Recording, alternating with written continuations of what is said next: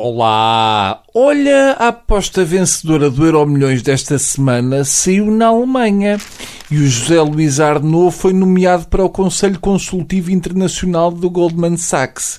Ah, sai ser para os mesmos. Gosto muito desta notícia, até vou guardar aqui junto ao baço.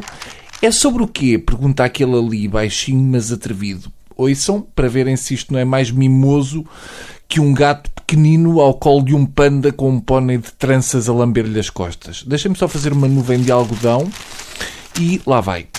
A juventude popular defende o recuo da escolaridade obrigatória para o nono ano. Clarocas! E a dizer que era enfiar-lhes um pinheiro bravo pelo rabo, mas isso só contribuía para a felicidade desta gente. Isto tem uma explicação. Na juventude popular, só sabem contar até nove.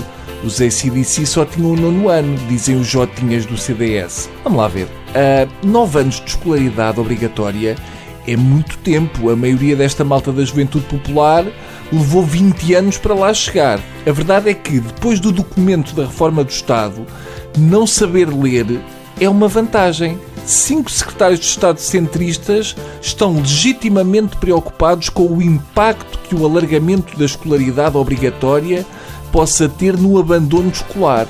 É uma chatice, não é? Quando as piadas já vêm feitas. É a mesma lógica que dizer: Ah, estou preocupado com o miúdo. Está tão magro e não anda a comer nada ao lanche e ao jantar. Se calhar vou passar a dar-lhe só o almoço.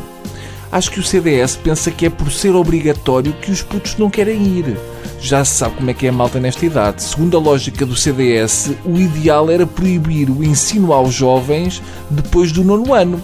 Se os proibissem de frequentar as aulas de matemática do 11 ano, a primeira coisa que os putos faziam era saltar o muro da escola e enfiarem-se discretamente no fundo da sala de aula para verem uma hora de proibida e por isso excitante trigonometria. O retrocesso da escolaridade obrigatória para o nono só tem um nome: retrocesso civilizacional. Para muitos de nós isto soa horrível, mas para a juventude popular, não.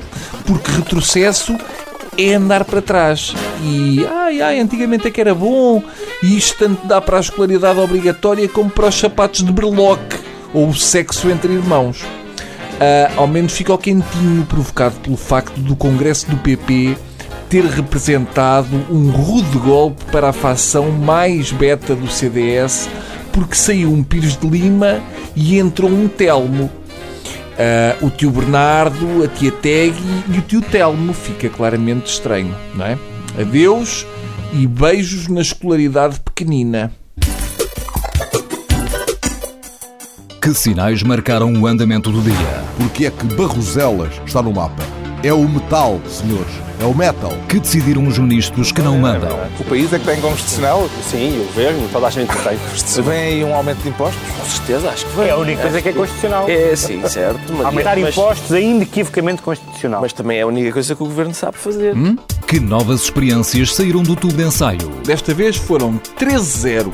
Até o busto da República votou contra. Foi um gangbang do Tribunal Constitucional no governo. Os programas da TSF estão disponíveis em podcast logo após a transmissão. Hum? Para escutar o que quer, quando e quantas vezes quiser. Está aqui uma boa notícia. Subscrição gratuita em tsf.pt/podcast. Tudo o que se passa, passa na TSF.